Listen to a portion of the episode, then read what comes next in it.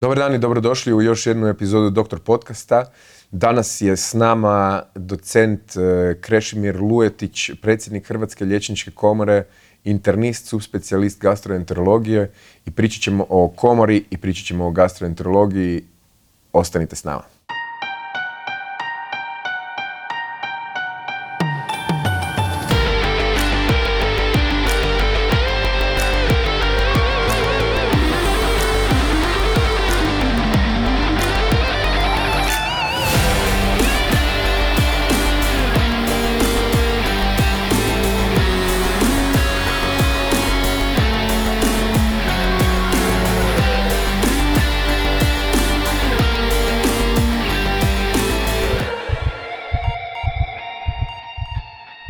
Dobar dan i dobrodošli u još jednu novu epizodu Doktor podcasta. Krešo, puno ti hvala što si se odazvao drugi put. Naime, samo da kažem slušateljima, gledateljima, ovo je već drugi put da se događa, da mi jedan gost dolazi drugi put zato što kartica nije radila. U prvom ciklusu se to dogodilo sa Laucom i onda sam naučio da drugi razgovor nije toliko interesantan kao prvi ako ga pokušavaš rekreirati. Tako da najbolje da počnemo potpuno drugačije nego što smo prvi puta. Ti, da, evo, sad tvoja riječ pozdrava. Da, ima ona pjesma od novih fosila, bilo mi je prvi put.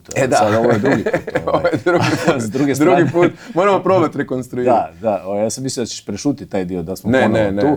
Ali sve je otvoreno izlazi. Sve je transparentno. Da, apsolutno. A onda ako je transparentno, mogu jedan komentar na uvodnu špicu. Da, molim te. Ono, neodoljivo podsjeća na Zonu sumraka, na Twilight Zone, na njihovu pjesmu, onu uvodnu, odnosno melodiju koja ide. Neodoljivo podsjeća. Pa hvala ti na komplimentu. To je i kako se i osjećamo nekad ovoga u realnosti, je kao zona sumraka nekad. Nekad misliš da je zapravo više fikcija nego što je stvarnost, a ona je realna realnost, takozvana. Da, iako medicina i zdravstvo je realna realnost, stvarnost, nekad lijepa, nekad manje lijepa, a ova emisija je onda nešto između. Da, ja volim baš taj dio da je medicina te uči realnu realnost, jer je život, zdravlje, bolest, smrt, rođenje, sve je, cijeli je ciklus unutra objedinjen. Da, i vrlo brzo, već i na faksu zapravo čovjek shvati šta je, jel? I onda moram priznati da je mene to promijenilo na faksu jako. Prošli put nisam radio bilješke jer sam znao sve kaj ću te pitat, a ovaj put sam si napravio bilješke na temelju prošlog razgovora, tako da te pitam one stvari koje su mi bile važne prošli put. Sjajno. I mislim da je najbolje, zato što smo danas malo limitiraniji vremenom, da krenemo od Hrvatske liječničke komore. Ti si predsjednik Hrvatske liječničke komore već neko vrijeme. I red je da te pitam da se pohvališ, zato što svi uvijek ima komentara na liječničku komoru. Pozitivnih, negativnih, onih u sredini itd.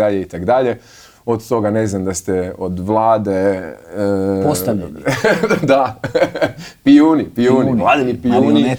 Marionete, da. Da radite previše, premalo za liječnike, jer kako se kome sviđa, ne? Ako nekog nagaziš, onda kažu previše ste, ako nikog nisi dovoljno nagazio, premalo ste, uvijek je nezadovoljnih. Kako bi ti gledao na rad Hrvatske liječničke komore i daj nam onako par natuknica, one najvažnije stvari. Ja sam si tu zapisao i ove koje su meni najvažnije, pa ako neke zaboraviš, ja ću te podsjetiti, ali daj nam kratki osvrt na to. Najprije, evo, još jednom zahvaljujem na pozivu i pogotovo i ovu temu Hrvatske liječničke komore koja je nama liječnicima bliska, a pogotovo nama koji smo u vodstvu komore. Evo, 2019. sam po prvi put izravnim izborima za predsjednika izabran većinom glasova naših kolega za predsjednika, što mi je ogromna čast, ali još veća obaveza. I kad govorimo o liječničkoj komori, u pravu si, ima raznih komentara, ima zadovoljnih, manje zadovoljnih, ima oni koji i dalje ne znaju što bi komora trebala biti, ali svi komentari, sve sugestije, svi prijedlozi su više nego dobrodošli. Kritike, dapače, su dobrodošle. Ono što samo želim razjasniti malo i svima koji nas gledaju, i kolegama i općoj javnosti, dakle, šta je komora? Koja je uloga komore? Je li to udruga, je li to sindikat, je li to stručno društvo, šta je to? Dakle, komora je institucija, to je pravna osoba sa javnim ovlastima. Ona je definirana zakonom o liječništvu. Dakle, zakon hrvatski definira što je komora. Komora nije udruga građana kao što su to neke druge liječničke udruge. Ona ima svoju poziciju u javnoj vlasti Republike Hrvatske, u javnoj administraciji Republike Hrvatske, ali istodobno zbog sustava biranja predstavnika komore i te liječničke autonomije, ona je neovisna od politike. Ona je neovisna i samostalna staleška organizacija koja štiti prava i zastupa interese liječnika. To je u jednoj rečenici. Znači, nema pijuna.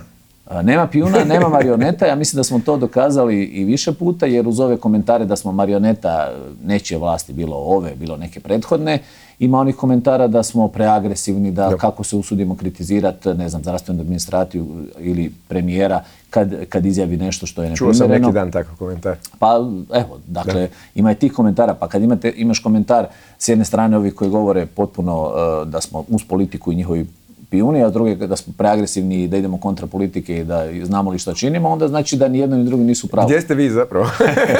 Znači da ni jedno ni drugi nisu pravi. Ja volim svojim suradnicima reći da je naša najveća snaga općenito liječnika, a onda i naših organizacija, u neovisnosti i samostalnosti. Dakle, ako si neovisan, onda možeš svakome reći onom, dakle, i najvišem predstavniku državne vlasti i nekoj drugoj instituciji reći svoje mišljenje, bez da se bojiš koje će biti posljedice toga ili hoće li ti neko nešto zaprijetiti da ćeš izgubiti zbog toga što si rekao. Dakle, samostalnost i neovisnost. To je sad ovaj recentni slučaj ovo za liječničke plaće. Tu svi misle da tražimo nešto posebno bajkovito, ali zapravo se ne radi o tom. Radi se najviše o izjednačavanju koeficijenata i sve što bi se trebalo normalno dogoditi. Ja sam gastroenterolog uz to što sam predsjednik komore i na mom odjelu su nas ima 5-6 gastroenterologa koji smo po starijem pravilniku specijalizirali internu, pa kasnije subspecijalizirali gastroenterologiju. Međutim, s nama rade sad već 3 kolega, kolegice i kolega, koji su završili usmjerenu specijalizaciju. Dakle, oni su gastroenterolozi u 5-godišnjoj specijalističkom usavršavanju i oni nisu mogli po onoj ranijoj varijanti biti prvo opći internisti, pa onda gastroenterolozi ili neke druge specijalizacije, nego su. I mi radimo isti posao, imamo istu odgovornost za pacijente, identično, dežuramo, radimo ambulanti, radimo endoskopiju, oni imaju 10% manji koeficijenti nego mi koji smo završili po starijem pravilniku. To smo tražili da se izjednači. I ono što je najapsurdnije u cijeloj priči, Ministarstvo zdravstva se složilo da je to nelogično, da ne može, ako se koeficijent zove koeficijent složenosti poslova, a kolega ja radimo isti složen posao, onda ne možemo imati 10% različiti koeficijent. Pa složimo se svi, ide nova uredba o koeficijentima, nema liječnika unutra, nema ispravljanja te nepravde. To je jedna stvar na koju smo reagirali, ne samo mi, nego i sve druge, i sindikati, i HUBOL, i KOHOM, i druge liječničke, i zbor, i druge liječničke organizacije, tu smo apsolutno unisoni. Ali kad si me pitao oko komore, htio sam reći još jednu stvar. Ima dio kolega koji kaže ta komora i te druge liječničke organizacije su besmislene. Jedan mali dio kolega kaže nema smisla zašto uopće postoje takve organizacije.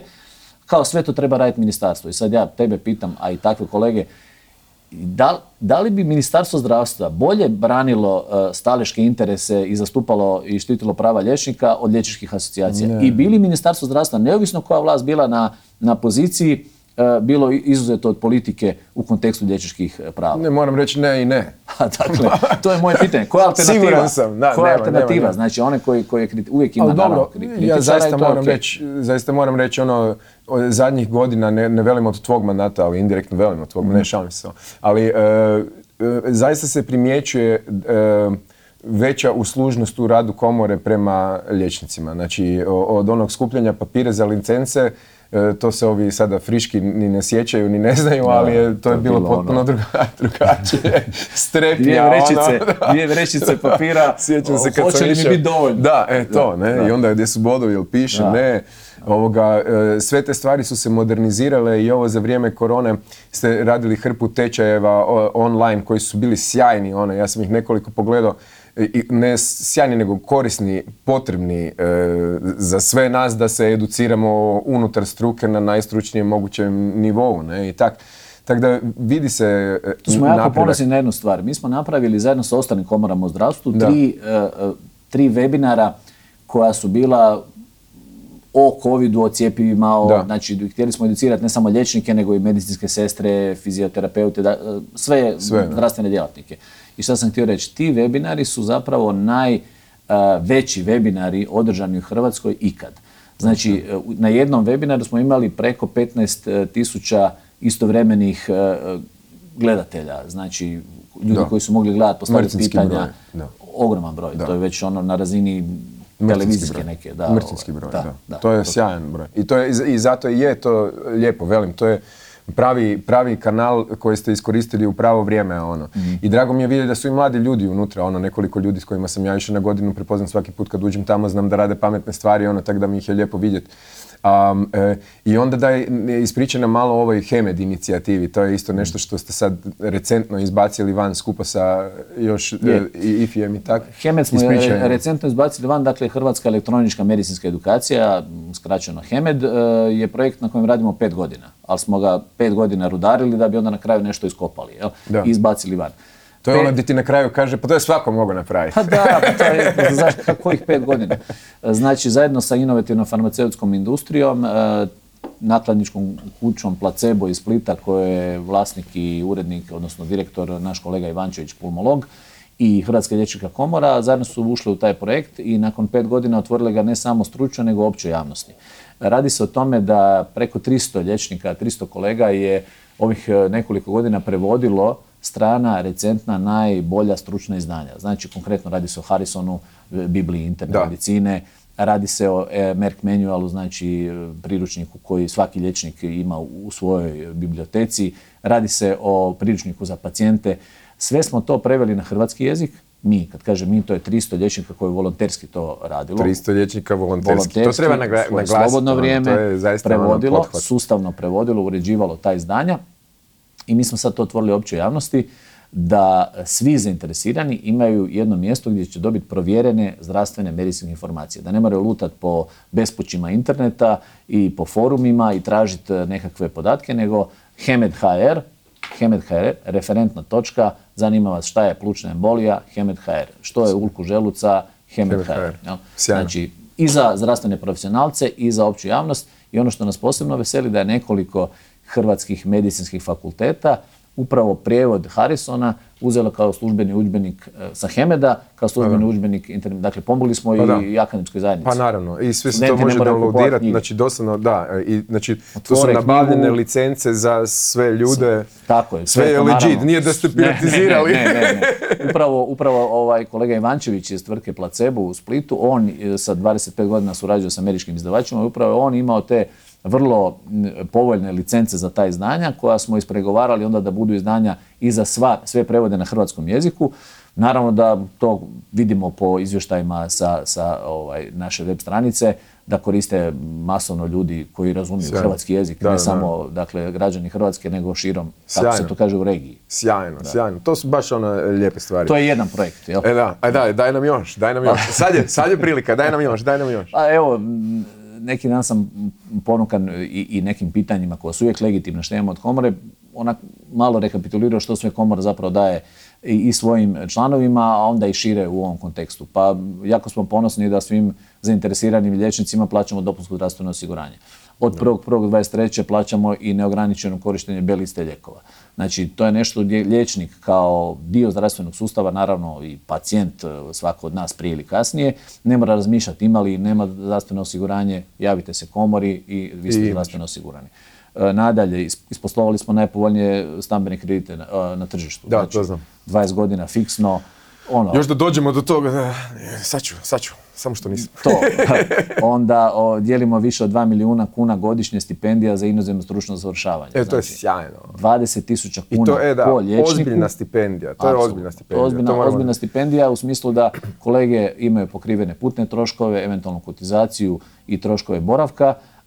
Ono što se obvezuju kad dobijaju tu stipendiju je da naučenu vještinu, kompetenciju, operaciju, zahvat, postupak donesu u Hrvatsku, primijene, jer tripartitni ugovor, ustanova, liječnik, komora, a ustanova se, ona jamči da će osigurati uvjete da on to primijeni u svojoj ustanovi. I evo, par primjera je bilo, baš iz interventne radiologije, kolege sa Vinogradske, kolege sa Rebra su donijele pionirske neke zahvate koji su po prvi put napravili u Hrvatskoj na hrvatskim pacijentima. Jednako kad kažem ko ima korist na kraju od cijele te priče, svi hrvatski pacijenti, naravno i liječnici. Ali to je, lijepo je taj zapravo pošalješ da train the traineraš i onda dofuraš čovjeka koji zna to primijeniti. To je najljepši prijenos znanja koji može postojati, a i onaj koji u medicini najviše volimo, ono, da neko dođe koji zna to raditi i primjenjuje. Naš pacijent ne mora ići, ne znam, u Austriju, Njemačku, Ameriku po taj zahvat, nego liječnik je naučio i primjenjuje ga u Hrvatskoj. 2 milijuna kuna već nekoliko godina, skoro 400 liječnika je već bilo na toj inozemnoj stručnoj edukaciji. Ali ima još jedan drugi moment, zašto inozemno forsiramo edukaciju, jer vi kad odete negdje van, onda ne naučiš samo tu vještinu koju si otišao, nego vidiš malo i kakva je kultura rada u toj sredini, kakvi su nekakve radni procesi. I dio toga će se pomalo donositi na toj mikrorazini na odjel, zavod, kliniku gdje te kolege rade. Ono što vrijedi uvijek nađe puta i zato treba ići van i gledati što vrijedi da doneseš. Ponosni smo na to. I još niz drugih projekata, pravna zaštita. Pravna zaštita. Liječnik ako se nađe u situaciji u kojoj može biti ili imamo takav pravosudni okvir, da je kazneno prijavljen ili da kazneni postupak protiv njega aktivira našu pravilnik o pravnoj zaštiti i osigurane su mu sredstva za odvjetnika za obranu, dakle ne mora razmišljati o tom, isto za prekršajne postupke, isto takva stvar. I najnovija evo priča upravo zadnjih par tjedana, stetoskopi na dar. Stetoskopi na dar novo upisanim, novo diplomiranim liječnicima. Neki će reći tipičan populistički pothvat, ali meni je to tak lijepa gesta da ne mogu opisati ono da je. Meni se to dogodilo, to bi ono doslovno čuvao bi ga ko suvenir, nosio bi ga oko vrata ko radiolog. Evo, toliko daleko ću otići. Znači, kao radiolog bi ga nosio. Čak i kao radiolog bi ga nosio oko vrata. Mislim da je to baš sjajno. Pa neko vrijeme smo razmišljali na koji način da ne bude samo upis onak birokratska administrativno, upisani ste u komoru, tu vam je iskaznica i to je to, nego da na neki način taj događaj, taj čin ulaska u liječništvo bude oplemenjeni nekim prigodnim darom. I stetoskop se kao simbol liječništva ili kao nešto što prije ili kasnije svakom liječniku zatreba ispostavio kao logično rješenje, ima ugraviran logo komore, vrhunski je stetoskop, dakle vrlo, da ne reklamiramo sad, ali top. Dobro, ali to je taj. Svi mislimo na taj. Da, stetoskop. Ne smijemo reći ime. Tako da, evo, jako smo i reakcije s terena su fenomenalne. Plus to što komora više, ne mora se doći u komoru da bi se upisali, komora dolazi na fakultet. To mi je najjače. Znači, vi ste ispred faksa ste ih sačekušali? Ne, čak na fakultetu. Aha, na fakultetu. Znači, nisu ni znali, oni su ulazili. Surađujemo s institucijama, oni više ne moraju ni znati gdje je komora. Gdje je Tuškanova 37? Gdje je regionalni ured u Splitu ili Rijeci? To je ona lijepa zgrada u Tuškanovoj. To je ona lijepa staklena zgrada u Tuškanovoj. Tamo je komora, a mi dolazimo njima na noge i oni se upisuju tamo u komoru. Inače, ja sam do nedavno baš bio susjed, živio sam jedan ćošak niže i mislim do nedavno, do prije 6 godina. I onda taman kad ste se vi uselili sam koristio usluge na vrlo blisko i onda sam se odselio, a dobro, nisam ni puno dalje. Nisam ni puno dalje, usput mi je opet, nije usput. Šta sam još htio? Ja sam još nešto htio pitati za... Aha, da, htio sam. 2 jako važne teme. Zapravo, jednu da ukratko pa onda pređemo odmah na ovu temu. Tema burnouta liječnika, opterećenja liječnika i onda to možemo odmah gurnuti u one COVID priče koje su se događale, gdje si ti isto osobno išao na teren, ne na teren kao idem ja posjetiti kao predsjednik, nek si išao volontirati, volontirao si i radio si tamo, imao si svoj odjel u KB Dubrava. Za to. Kako je bilo to iskustvo i iz pogleda doslovno opterećenja liječnika, onog što se priča da nam je posao dosta lagan i tako dalje, kako je bilo u tim trenucima tamo i kako stoji sa burnoutom, kakav imaš osjećaj ili podatke? Kako bi rekao premijer, stresan posao, ma hajde. Pandemija je donijela velike promjene u cijelo društvo, najviše u sustavu zdravstva, a onda unutar tog sustava najviše temeljnim nositeljima, liječnicima. Dočekali smo, rekao bih, pandemiju ipak spremni u kontekstu znanja, u kontekstu sposobnosti hrvatskih liječnika i mislim da s pozicije čelnika liječničke komore mogu biti ponosni na sve što su kolege napravili tijekom pandemije. Od primarne zdravstvene zaštite do naših epidemiologa i naravno bolničkog sustava, intenzivnih odjela, svih koji su bili involvirani. Rekao si, napomenuo si, da, kad je krenuo drugi val, onaj koji je bio prvi veliki smrtonosan u Hrvatskoj, koji je opteretio zdravstveni sustav, opteretio bolnice, javio sam se dobrovoljno da idem u najveću COVID bolnicu, ne posjetiti kolege, nego raditi koliko bude trebalo. I bio sam 3 mjeseca ukupno u Dubravi, to je bio onaj drugi, treći val, znači kraj 20. početak 21. Rad u COVID bolnici je nešto što, iako sam već 23 godine u sustavu, nisam doživio. Internist sam, radio sam i dežurao u intenzivnoj jedinici. Gastroenterologija je prilično ozbiljna disciplina u smislu teških pacijenata. Svašta sam vidio, ali to što sam doživio u Dubravi je ipak jedan paralelni svijet u odnosu na sve drugo do sad. Puna bolnica, ljudi koji se bore za svaki dah, za još jedan udah, za zrak. Pune intenzivne sa više od 80-90 pacijenata, 6, 7, 8 intenzivnih jedinica ukupno u jednoj bolnici i svi daju sve od sebe. Ja. To je bilo nevjerojatno koliko su ljudi bili entuzijastični, koliko su bili, neovisno što su došli iz više drugih bolnica, centara, koliko su svi bili brzo uigrani kao jedan tim i davali sve od sebe. To me ono baš činilo ponosnim i mislim da je jedno drugima davalo snagu. U cijeloj toj priči, naravno da se desio i burnout, naravno da smo vidjeli... Toliko su pogotovo, mislim, ja si zamišljam da i oni koji su slabije praćeni, recimo medicinske sestre na kojima je jednako opterećenje, a nije ista, pod navodnicima, nagrada, jel? Da im je još teže. Ne? I onda kad dolaziš još iz te bolnice pa izađeš van u ovaj svijet koji ne dijeli tu realnu realnost, ne? Onda da ti je još teže. Ne? Mislim da... To je bilo zanimljivo. Vani smo se zračili na vrhu KB Dubrave, znači kad smo se presvlačili, izlazili, ulazili, izađeš na taj krov i gledaš malo okolo Zagreb, sunčan dan, ljudi funkcioniraju, idu u shopping centre, druže se, šetaju, a ispod tebe odvija se borba za život od 550 ljudi i grčevita borba svih djelatnika da izvuku ljude, da ih izliječe, da ih spase. To je taj kontrast koji je bio na trenutke nama, svim zdravstvenim djelatnicima, i sestrama, medicinskim sestrama, liječnicima, pomalo i nestvaran. Da, ja isto, još mislim da je to tolika je disocijacija da jednostavno nemaš kaj nego jednostavno... I onda, nažalost, zbog vrste bolesti, zbog pacijenata, zbog tolikog broja i umrlih, to je isto nedoživljeno, pogotovo kolegama možda koji nisu radili na nekakvim odjelima gdje se inače svakodnevno suočavamo i sa teškim dijagnozama i sa smrtnim ishodima. Tu neminovno dođe do nekog stresa za organizam, za psihu, za cijelo funkcioniranje organizma i koje se može ispoljiti tad ili nešto kasnije. Je se vidi to zapravo na brojkama? Napravili ste u Liječničkoj komori onaj super projekt Atlasa gdje se vidi koliko nas je gdje i kamo bježimo. Je se vidi to i na brojkama što se događalo? Jesu odlazili liječnici, znam za 1, 2, 3 slučaja tipa anestezijologa, internista ili neki koji su iz Dubrave otišli jer nisu više, doslovno nisu više mogli živjeti tak. Da, mi smo Atlas liječnika napravili taman pred pandemiju i zapravo uspostavili njegovu funkcionalnost. Inače, interesantno, mi smo među prvim institucijama da smo iskoristili zakonsku mogućnost iz 2016. i povezali se sa svim relevantnim maticama koje se tiču naše institucije.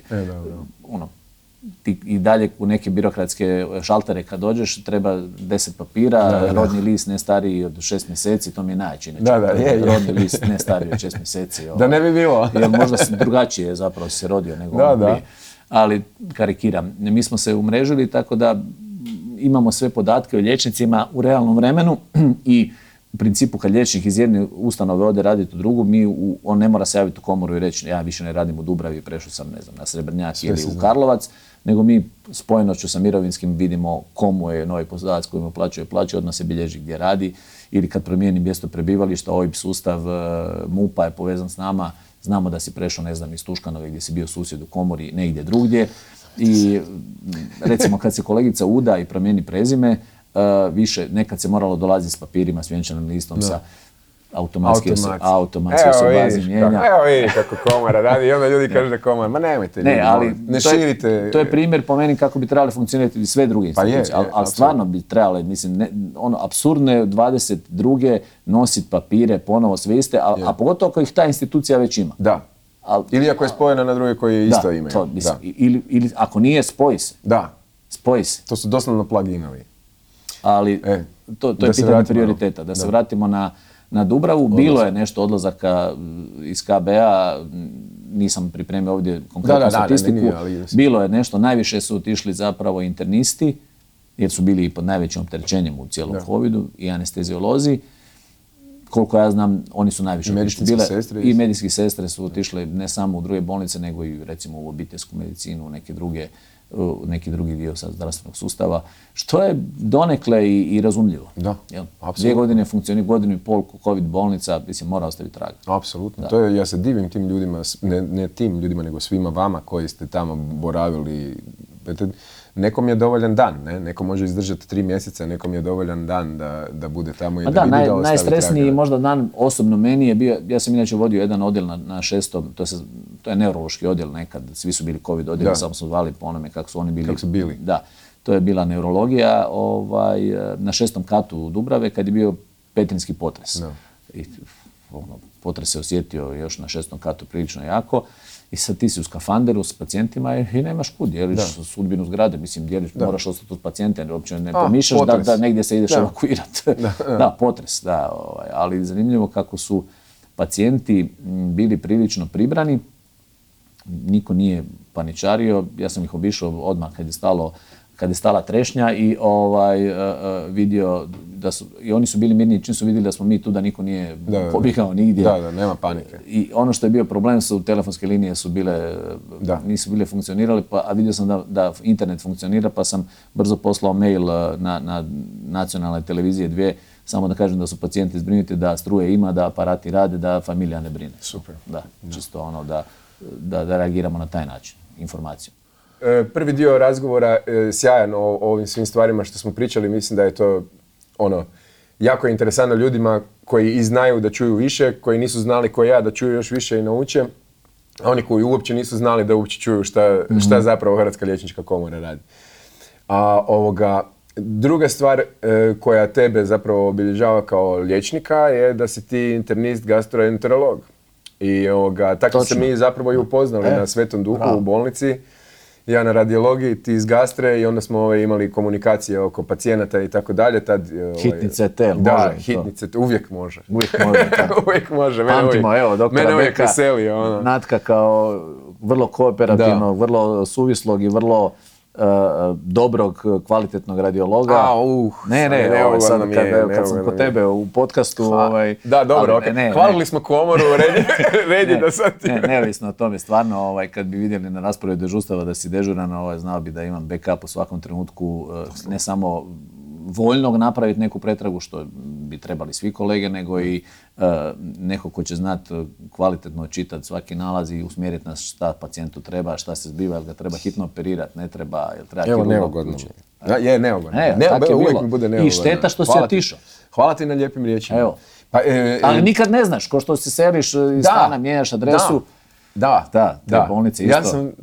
Ja sam, potom sam vjerojatno spadam u ovu moderniju generaciju ljudi koji voli isprobavati razne stvari i vidjeti gdje se najbolje nalazi i snalazi. O tome i u ovome, mislim, nije ni ovo bilo planirano za vrijeme Spetska i nakon nje. Nisam u upravi Svetog Duha, ali mislim da su ti vrata otvorene. Da, evo baš i hvala. Nisam, doduše, nisam ravnatelj. Dobro, ovo je bila indirektna, ne nešto. Gastroenterologija, to je baš područje, meni je to bilo jako interesantno na fakultetu, ali ono što je važnije, to je danas tema toliko vruća iz svakog mogućeg kuta kad gledamo, ne? Ima nešto što ja to nazivam civilizacijska bolest od milja, kad me ljudi pitaju kao šta mi je, onda ja kažem civilizacijska bolest, najčešće gastritis, GERB, kak se zovu preosjetljiva crijeva, iritabilno crijevo, iritabilni kolon, one naše klasične, Crohn, ulcerozni kolitis, ne znam koliko je sad to u porastu ili u egalu kak je bilo, ali ogroman je porast ljudi koji se žale na tegobe u trbuhu. To sigurno primjećujem od faksa kad je to bilo gotovo rezervirano za teške slučajeve ulkusa, ne znam, oni pušači žestoki, alkoholičari, kojih danas više praktički ne vidimo takve slučajeve, su danas postali sve neki blaži, kronični koje to grize kroz život. Daj nam malo gastritis, GERB, daj nam malo iritabilni kolon, kak je to? Dao si dobar uvod. Ono što mi primjećujemo u ambulantama našim, da je sve više mladih ljudi traži pomoć gastroenterologa. To nas pomalo i čudi, ali ovo što si rekao, civilizacijska bolest, nove generacije, novi način života, nov način prehrane, očito donosi nov način stresa, očito donosi i nove pacijente nama gastroenterolozima. Nekad u pravu si, bilo je puno kroničnih pacijenata sa ulkusima, sa operiranim ulkusima želuca, dvanaestnika. Bilo je dosta ljudi koji su pretjerano konzumirali alkohol pa im je stradala jetra. Ima i toga danas, ali manje u odnosu sve skupo gledamo u ambulanti. Ali sve više mladih ljudi, ne samo sa gastritis gerbom, nego i s ovim što si treći rekao, iritabilnim crijevom. To su sve dijagnoze koje postaju sve češće u našim ambulantama. Gastritis gerb je u porastu. To su, da razjasnimo, gastritis upala želučane sluznice, a gerb je refluks, odnosno povratak kiselog sadržaja iz želuca u jednjak. Najčešće kiselog, može biti i lužnati, ali to su vrlo rijetki slučajevi. I neugodni simptomi koji se javljaju poput žgaravice, poput osjećaja povrata sadržaja želuca. To dosadno ima simptomatologiju od nosa do tu, ne? I to... Nekad ljudi se znaju prezentirati sa kroničnom promuklošću kao prvim simptomom. Jedan drugi simptom može biti kašalj, astma-like sindrom. Da, novi, ono, odjednom nastala astma. Traži se uzrok, šta je, na kraju se dođe do refluksa. Znači, ni simptoma koji pacijent, noćni simptomi, odjednom napada i kašlja, ne može disati. Niz simptoma koji dovodi kod nas u ambulantu. I tu možemo dosta učinkovito zaliječiti te pacijente. Kažem zaliječiti, jer teško da ih možemo do kraja izliječiti. Jer se radi o anatomskim promjenama u sfinkteru, u mišićima, odnosno u strukturi koja zatvara donji dio jednjaka i sprečava povratak sadržaja kad govorimo o refluksu. To je ko čep želuca, ajmo reći, da ne ide dalje gore. I još samo da velimo odmah u glavu, pušenje direktno oslabljuje to. Za sve ljude koji puše i pitaju se jel to ima veze, da to ima veze. Ima veze, ali za sve ljude koji puše znaju da pušenje šteti, tako... Dobro, ali sam da znaju ako ih to muči, da znaju da je to sigurno... Ne samo to, u izravnoj vezi i sa gastritisom, izravnoj vezi i sa potencijalnim nastankom čira želuca. To koji sam malo prije rekao, prije su bili oni okorjeli pušači i alkoholičari koji su fakat imali ono destrukciju gornjeg. Ono što primjećujemo da sa EROM i inhibitora protonske pumpe, to su lijekovi koji smanjuju kiselinu u želucu, možemo generički reći pantoprazol i slični lijekovi, s njihovom EROM je smanjen broj perforacija čireva, ulkusa. Smanjen je broj ljudi koji treba operirati želudac zbog krvarećeg ili perforiranog čira. Dakle, bolje liječimo te pacijente, manje potrebe za kirurgijom, ali ne nestaju naravno pacijenti. I druga stvar, ima uz ove mlađu kategoriju, imamo ponovni porast gastritisa i ulkusa kod starijih zbog sve češće korištenja nesteroidnih antireumatika, lijekova protiv bolova. To su najčešće jedni od najčešće korištenih lijekova zbog bolova, najčešće u lokomotornom sustavu. Da, lokomotorni sustav, pa pretjeraš. Tako je. Jednostavno, bol je tu, pacijent ga uzima svaki dan lijek, nakon mjeseci uzimanja stvori se čir na želucu ili na dvanaestniku. I Helicobacter pylori kao još jedan od češćih uzroka, bakterija koja živi u želucu, koja kod defekta sluznice stvara dodatnu upalu, potiče jači gastritis i potencijalno stvaranje čira. Da. Ima veze, to je ono što nekako se nameće kao pitanje meni, ono, pa možda mi možeš dati odgovor. Kad imamo kiselinu želuca koja služi za rastapanje hrane i svega što upadne u želudac, realno, i pijemo lijekove koje inhibiraju protonsku pumpu, to jest smanjuju kiselost u tom mediju.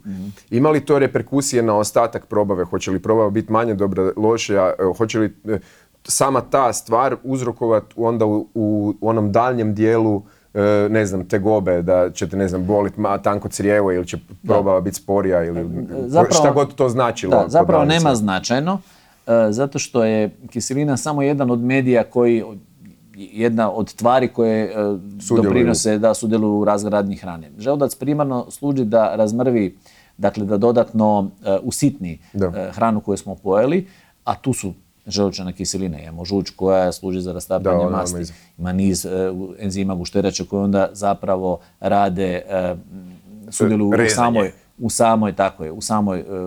samoj probavljanju, apsorpciji hranjivih tvari. I u tankom crijevu se događa apsorpcija najvećeg dijela hranjivih tvari, tako da ovo što si pitao je logično pitanje zapravo i može imati veze, ali ne značajne u smislu da se ljudi zbog toga imaju neku drugu bolest. Druga, mislim, Aha, još za frekvencija koja mi je pala na pamet uvijek je da sad na gastroskopijama svi imaju kliznu herniju želuca prema gore. Je li ona isto u porastu? Je, ona je u porastu, to vidimo baš na gastroskopijama. Hijatalna hernija, unutarnja hernija, ljudi kažu imam unutarnju herniju. Da. Naravno, unutarnja ne vidi se preko kože, ne možete vidjeti, ne možete kao ispupčenje vidjeti nekako. To je, samo da objasnimo onima koji nisu medicinari, tako je. Dakle, tako. Želudac skače prema gore, uvlači se u jednjak, može biti ta klizna koja želudac skoči i vrati se nazad i može biti fiksna kad dio želuca jednostavno ostane zaglavljen, stoji gore u prsnom košu i prominira prema jednjaku. Ta najčešće ima više simptoma. Tako, ima više simptoma. Kod tih ljudi je jako važno uz liječenje da se pridržavaju svih ovih dijetetskih mjera i preporuka kad jesti, kako jesti, ne navečer kasno jesti. Inače, svi pacijenti koji imaju refluks, pogotovo koji imaju hijatalnu herniju, bi trebali znati da nekakvih 4-5 sati prije odlaska na spavanje nema hranjenja, nema večere. Da, čak se i povise malo ovi kreveti i spavanje na lijevom boku. Može se napraviti te neke varijante koje smanjuju mogućnost da se sadržaj uopće vraća prema gore. I naravno neke hrane jače aktiviraju, neka vrsta hrana manje. Tu je dosta velika individualna razlika i tu uvijek osobno sugeriram pacijentima da vode dnevnik hrane i simptoma i da jednostavno prema tome vide nađu pravilo i izbjegavaju ono što im najviše. Dnevnik je ubojica kao medicinski koncept. Ja obožavam, ja jako često preporučam dnevnik.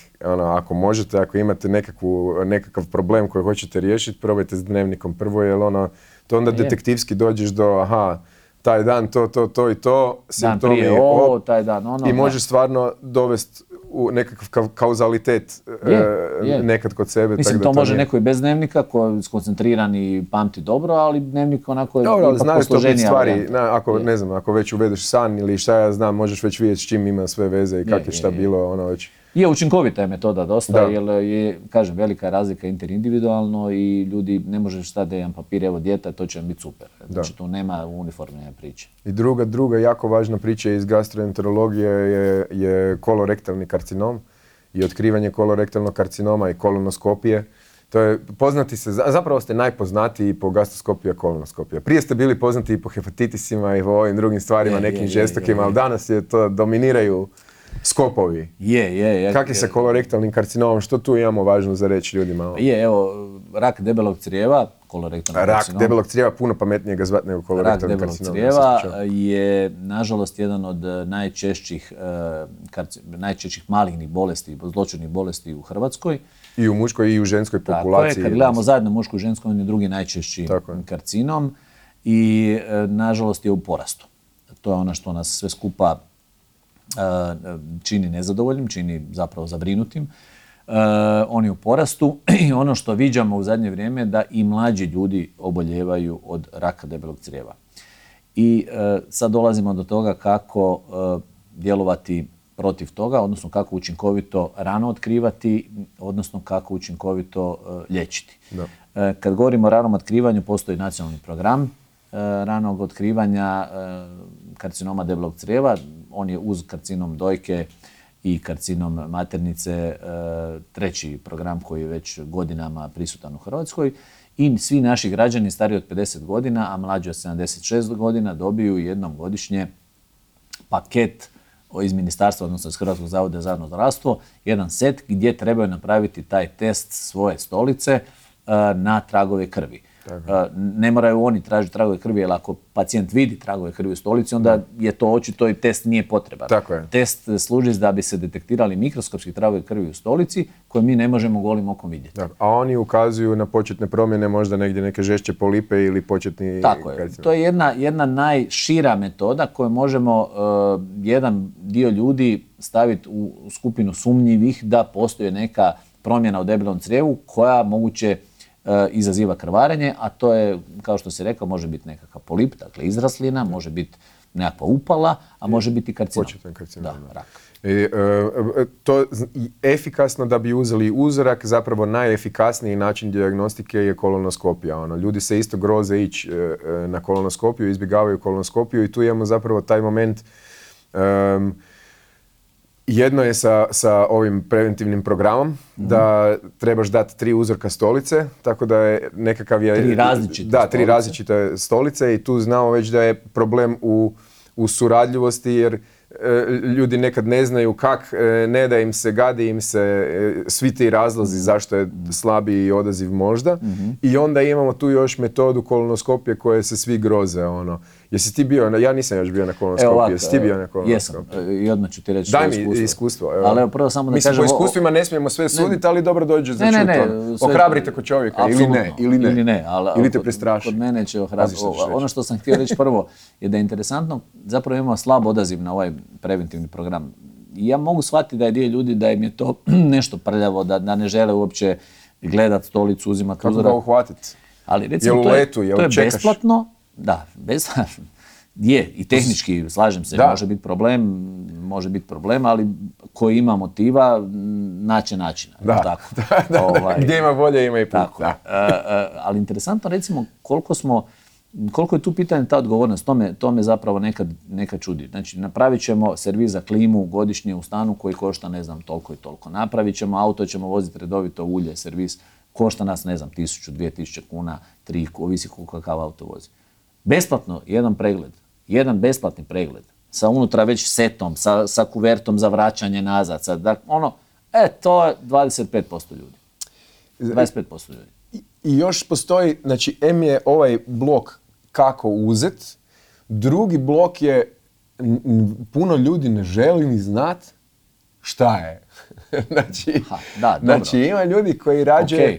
Rađe bi preskočio bolest i možda probao izgurati do kraja. Ali sad dolazimo na kolonoskopiju. Oni koji imaju pozitivan test na to... Trebaju ići na kolonoskopiju bez daljnjega. Dobiju poziv i termin za kolonoskopiju. Znači oni ne moraju sad... A koliki je tu odaziv? Se zna koliki je... Tu je više odaziv. Konverzija je tu... Tu je znatno više odaziv.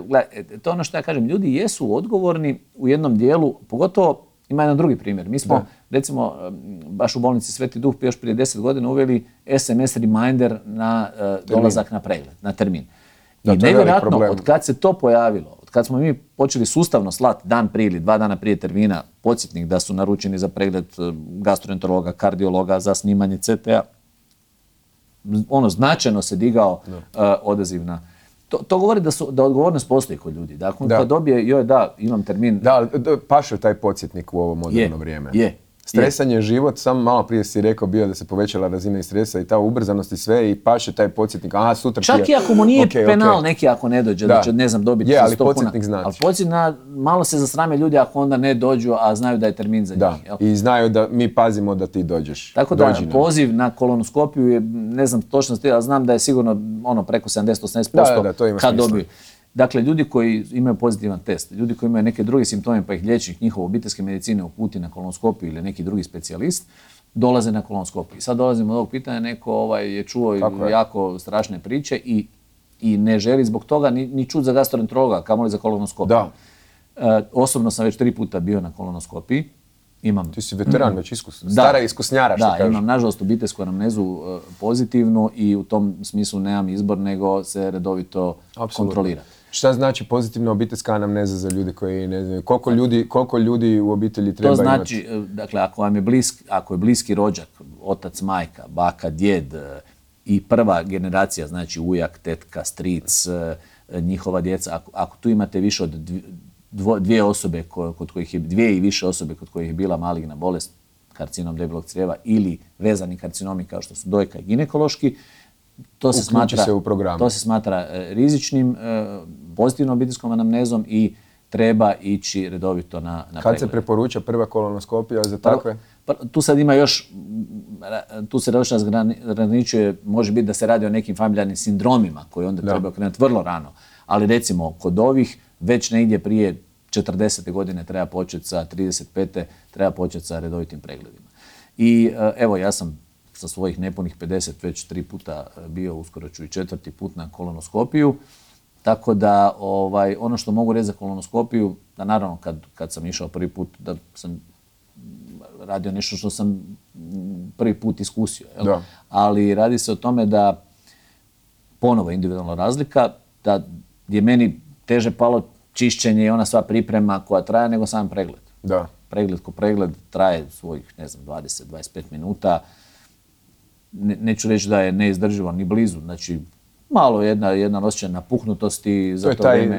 Moramo reći, znači kad se uvede skop u rektum, onda se napuhuje debelo crijevo, tako da se zapravo sa kamerom kad se prolazi može lijepo prikazati. Da, crijevo je spljošteno i kad aparat, kako kažu ljudi, gumena cijev sa kamerom na vrhu, kad se uđe u kraj crijeva, u anus, mora se dodavati zraka da se crijevo raširi i taj osjećaj napuhnutosti prevladava i možda 2-3 puta tijekom pretrage lagano zaboli. To je to. A za one ljude koji iz bilo kojeg razloga su probali pa zbog bolova nisu mogli, uvijek i u bolnicama i u svim zagrebačkim drugim bolnicama radimo i pretragu u anesteziji, u terminu s anesteziologom i obavljamo i to. Jer to je ono što, kažemo, ono, svačije iskustvo je različito i neko može biti jako osjetljiv na neke stvari. Pa kao u svemu, ljudi više pričaju o negativnim iskustvima. Onaj koji je imao, ništa, ali onaj kom je nešto bilo, nije samo nešto bilo traumatično, taj priča puno više, puno glasnije. To i ulazi u moždani sklop drugačije. Tako da ljudi često znaju komentirati poslije kolonoskopije, nama gastroenterolozima,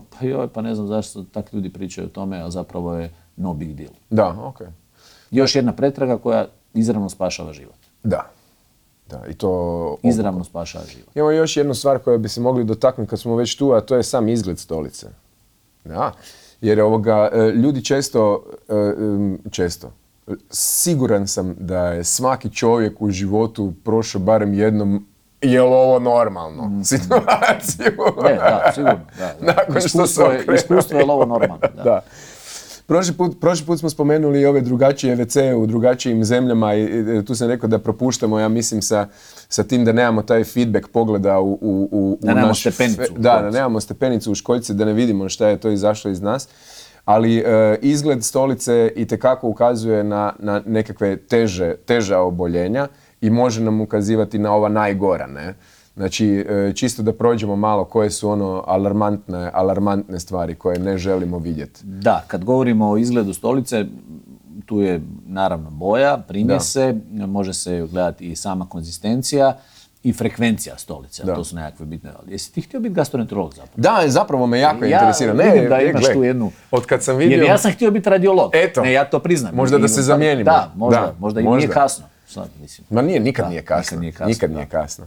Jedna specka, još 5 godina. Ma ništa, šta je to za nas?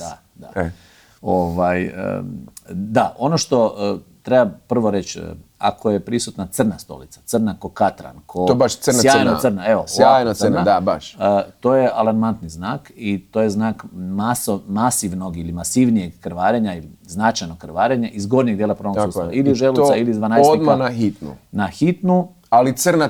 Crna. Da, ne tamno smeđa, ne tamnije smeđa. Naravno, ako je neko jeo crni rižoto dan prije, možemo to, ali to nije ta crna boja. Ili aktivni ugljen, zbog kojeg god razloga da je mislio da je dobro. Crna ko katran, svjetla, ne svjetla, nego sjajna, jel? To je alarmantni znak. Drugo, pojava krvi u stolici. Ona može biti u tragovima, 2-3 točkice ili na papiru malo krvi, što je jedna razina, a može biti sukrvava stolica kompletno koja je pomiješana sa čistom krvlju. To su isto alarmantni znakovi i treba se javiti obiteljskom liječniku, svakako. Naravno, ako je prisutno i pad tlaka ili nekakva druga opća slabost, i opet na hitnu, ali ako je to nešto što se javilo prvi put obiteljskom liječniku, koji će vas onda poslati ili gastroenterologu ili na neke pretrage da se vidi o čem se tu radi. Tu treba razlikovati između onih benignih, hemoroida ili nečega i onog što može uzrokovati. Ono što ljudi često sami sebe, ja bih rekao, razuvjeravaju ili smire, kažu, ma to su hemoroidi, to nije ništa posebno. Da su hemoroidi, mi trebamo ipak dokazati da su hemoroidi. To dokazujemo kolonoskopijom. Dakle, napravimo kolonoskopiju i kažemo da, hemoroidi su, liječit ćemo hemoroide. Možemo biti mirni. Jer uz to što neko ima hemoroide, on može imati neki polip koji raste i za 5 godina će nastati. Jedna stvar zamaskira drugu i zakasniš na dobar termin.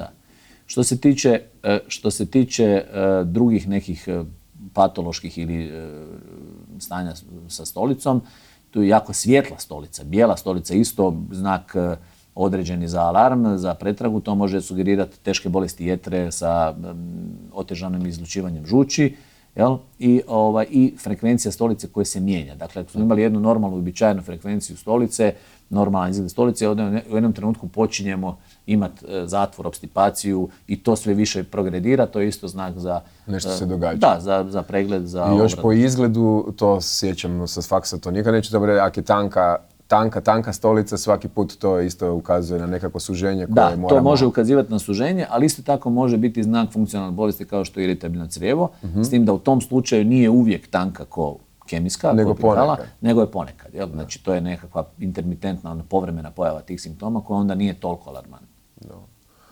Hvala ti. Mislim da smo prošli kroz ono većinu interesantnih tema iz gastroenterologije, iz kopija i komore i da smo svi naučili i onda ću te samo zamoliti da se onda još, ne ono da te forsiram, ali da ćeš se obavezati da dođeš još jedan puta da nastavimo neki drugi dio razgovora. Dva puta smo već obavili.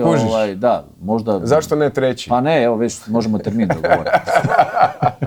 Hvala ti puno, hvala vama puno što ste gledali. Znam da vam je bilo interesantno, jer ste čuli stvari koje jesu bitne i one koje ste možda malo manje znali. Tako da hvala ti Krešo još jedan put i vidimo se u sljedećoj epizodi Doktor Podcast. Budite dobro. Živio. Do. Bog. Živio Bog.